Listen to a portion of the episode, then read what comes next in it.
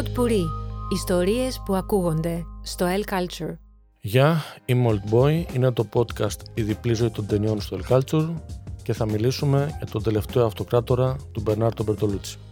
Όπως σχεδόν ολόκληρο το σινεμά του Μπερτολούτσι και μάλλον σε μεγαλύτερο βαθμό από κάθε άλλη ταινία του και σίγουρα σε έναν βαθμό που πολύ λίγες άλλες ταινίες στην ιστορία του σινεμά έχουν καταφέρει, ο τελευταίος αυτοκράτορας σε εξελογιάζει σε βαθμό εκστατικό. Είναι τόσο ασύλληπτη ομορφιά, το εικαστικό μεγαλείο και ο πλούτος των εικόνων του, ώστε δυσκολεύεσαι να τον αντιμετωπίσεις με τον τρόπο που αντιμετωπίζεις ένα συνηθισμένο κινηματογραφικό έργο. Τίποτα το συνηθισμένο δεν υπάρχει στο τελευταίο αυτοκράτορα. Είναι μια σχεδόν πρωτόγνωρα μυθιστική εμπειρία που απογειώνει το σινεμά ως τέχνη κινούμενων εικόνων. Βουτάς ως θεατής σε ένα όργιο χρωμάτων. Η φωτογραφία του Βιτόριο Στοράρο, τα κουστούμια του James Άτσεσον, τα σκηνικά του Φερτινάντο Σκαρφιώτη, το μουσικό θέμα του Ριουίτ Σακαμότο συνθέτουν ένα αισθητικό σύνολο που πλημμυρίζει τα μάτια σου, τα αυτιά σου, το μυαλό σου, την καρδιά σου. Ειδικά το κομμάτι που διαδραματίζεται μέσα στην απαγορευμένη πόλη σε κάνει εκ των υστέρων να σκέφτεσαι και το σκέφτεσαι στα αλήθεια, όχι ως σχήμα λόγου, ότι ο μόνος λόγος για να μην βλέπει κανείς ξανά και ξανά και ξανά και ξανά τις σκηνές του είναι γιατί ο άνθρωπος δεν είναι συνηθισμένος σε τόση μαγεία, γιατί τον ξεβολεύει τόση πολλή ομορφιά, δεν ξέρει πώ να τη χωρέσει μέσα του χωρίς να ουρλιάξει από πλήρωση. Και ύστερα είναι η ιστορία. Η ιστορία με μικρό γιώτα και ιστορία με κεφαλαίο. Μπορούμε ως θεατές να δούμε με δύο εντελώς διαφορετικούς τρόπους τη συνάντηση της ιστορίας του ήρωα, του Μπουγί, του τελευταίου αυτοκράτορα της Κίνας με τη μεγάλη ιστορία. Ο πρώτος είναι να μείνουμε με ανοιχτό το στόμα για το πόσο καταλητικά καθόρισαν τη δική του ζωή, τα ιστορικά γεγονότα της εποχής του, για το ότι δηλαδή υπάρχουν άνθρωποι που μπορεί η ζωή να τους επιφυλάξει τόσο διαμετρικά αντίθετους ρόλους, επειδή μεταβλήθηκαν τα ιστορικά δεδομένα, επειδή έτυχε να ζήσουν σε μια περίοδο που η ιστορία άλλαζε με τεκτονικές αλλαγές. Γιατί τεκτονική αλλαγή ήταν ότι ο Πούγι ήταν ο τελευταίος αυτοκράτορας της Κίνας μετά από χιλιετίες δυναστιών και αυτοκρατόρων.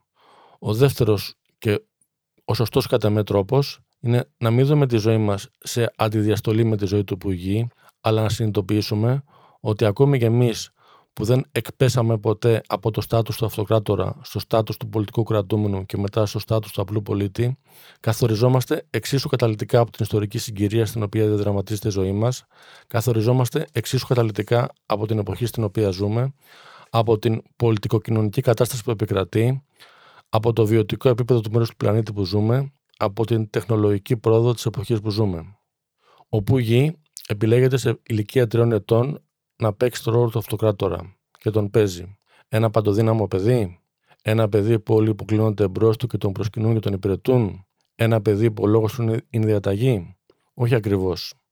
Αν πει ότι δεν θέλει να κάνει μπάνιο, παρά τα αυτά θα κάνει μπάνιο. Και όσο μεγαλώνει, θα αρχίσει να καταλαβαίνει ότι όσο πανίσχυρος είναι, άλλο τόσο και περισσότερο ανίσχυρος. Ότι ζει μέσα σε μια υπερπολιτελή φυλακή, από την οποία δεν του επιτρέπεται να βγει ότι είναι υποχρεωμένος να ζει μέσα στην απαγορευμένη πόλη, χωρίς άλλα παιδιά να του κάνουν παρέα, χωρίς τη μητέρα του, ότι βρίσκεται εκεί για να παίζει το ρόλο του συμβόλου, ότι είναι τελικά μια μαριονέτα ενός συστήματος και μιας αυλής που ζει πλωσιοπάροχα όσο υπάρχει ακόμα αυτό το σύστημα. Ότι είναι μια μικρή μαριονέτα.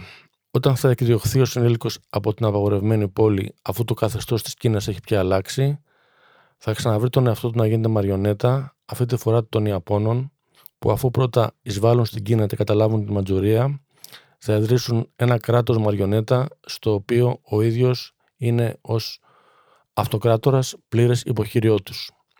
Και όταν με το τέλος του Δευτέρου Παγκοσμίου Πολέμου η Ματζουρία ξαναέρθει στα χέρια της Κίνας, ο Πουγί θα δει τον εαυτό του να είναι 10 χρόνια φυλακισμένος μέχρι να αναμορφωθεί, να συνειδητοποιήσει την προδοσία του κατά της πατρίδας του και την εκ των πραγμάτων συνενοχή του στα εγκλήματα πολέμου που έκαναν οι Ιάπωνε και να αποδεχτεί ότι είναι ένας ακόμη απλός πολίτης χωρίς κάποιο ειδικό στάτους, παίζοντας έτσι για μια ακόμη φορά με την αναμόρφωσή του το ρόλο της μαριονέτας ενός ευρύτερου σκοπού. Τελικά όμως, όπως θα διαπιστώσει και με τη μετατροπή του κομμουνιστή αναμορφωτή δασκάλου του σε διοκόμενο κατά την πολιτιστική επανάσταση του ΜΑΟ, δεν ήταν ο ίδιος η μόνη εξαίρεση που είχε νήματα στην πλάτη του, αφού μάλλον με τον ένα τον άλλο τρόπο όλοι είμαστε μαριονέτες ιστορίας, όλοι έχουμε στην πλάτη μας τα δικά μας αόρατα νήματα που τα κινεί η εποχή μας, οι επικρατούσες αντιλήψεις της, ο σχετισμός δυνάμεων και ιδεών της εποχής μας. Δεν επιλέγουμε το χρόνο και το τόπο που γεννιόμαστε, οι ρόλοι που θα παίξουμε στη διάρκεια της δικής μας ζωής, αυτό που νομίζουμε ότι είμαστε, εξαρτάται καθοριστικά από το γενικότερο casting του έργου της κοινωνίας της εποχής μας. Δεν εφευρίσκουμε δηλαδή μόνοι μας ρόλους, αλλά ακόμη και όταν νομίζουμε ότι το κάνουμε, το μόνο που κάνουμε είναι να παίρνουμε έναν από τους ρόλους που είναι ήδη γραμμένοι για το έργο μας. Οτιδήποτε μας συνιστά από τον τρόπο σκέψης μας ως τον τρόπο ζωής μας, από τα πιστεύω μας ως τις πράξεις μας, θα μας ήταν ίσως αδιανόητα αν είχαμε γεννηθεί κάπου αλλού ή κάπου άλλοτε. Θα ακουστεί σε μια στιγμή στην ταινία ότι η ζωή στην απαγορευμένη πόλη ήταν μια μεγάλη θεατρική παράσταση που λάβανε χώρα χωρίς θεατές. Μάλλον όμως η ζωή σε κάθε κοινωνία και σε κάθε εποχή αποτελεί μια τέτοιου είδους θεατρική παράσταση χωρίς θεατές. Είναι πάντα ενός είδους θέατρο ο τρόπος που οργανώνεται η κοινωνική και η πολιτική ζωή. Αν τυχαίνει να ζήσουμε σε περιόδους που η παράσταση κρατάει, είναι πιο εύκολο να παραπλανηθούμε και να πιστέψουμε ότι δεν είναι παράσταση, ότι αυτό που ζούμε δεν έχει μέσα του στοιχεία αυθαίρετων επιλογών και αυθαίρετης απονομής ρόλων, ότι αυτό που ζούμε είναι αυτονόητα η ζωή. Αν τύχει πάλι και ζήσουμε σε περιόδους που κατεβαίνει η προηγούμενη παράσταση και ανεβαίνει η επόμενη, με τη δική της υπόθεση, τη δική της κοινοθεσία, τη δική της αισθητική, τη δική της πρόζα, το δικό της μήνυμα, τους δικούς της ρόλους, μπορεί να καταλάβουμε ίσως λίγο καλύτερα τη σχετικότητα των ρόλων, το πώς καμιά φορά γίνεται τη μια μέρα να είσαι αυτοκράτορας και την επόμενη να πρέπει να μάθεις να δένεις μόνος σου τα κορδόνια των παπουτσιών σου.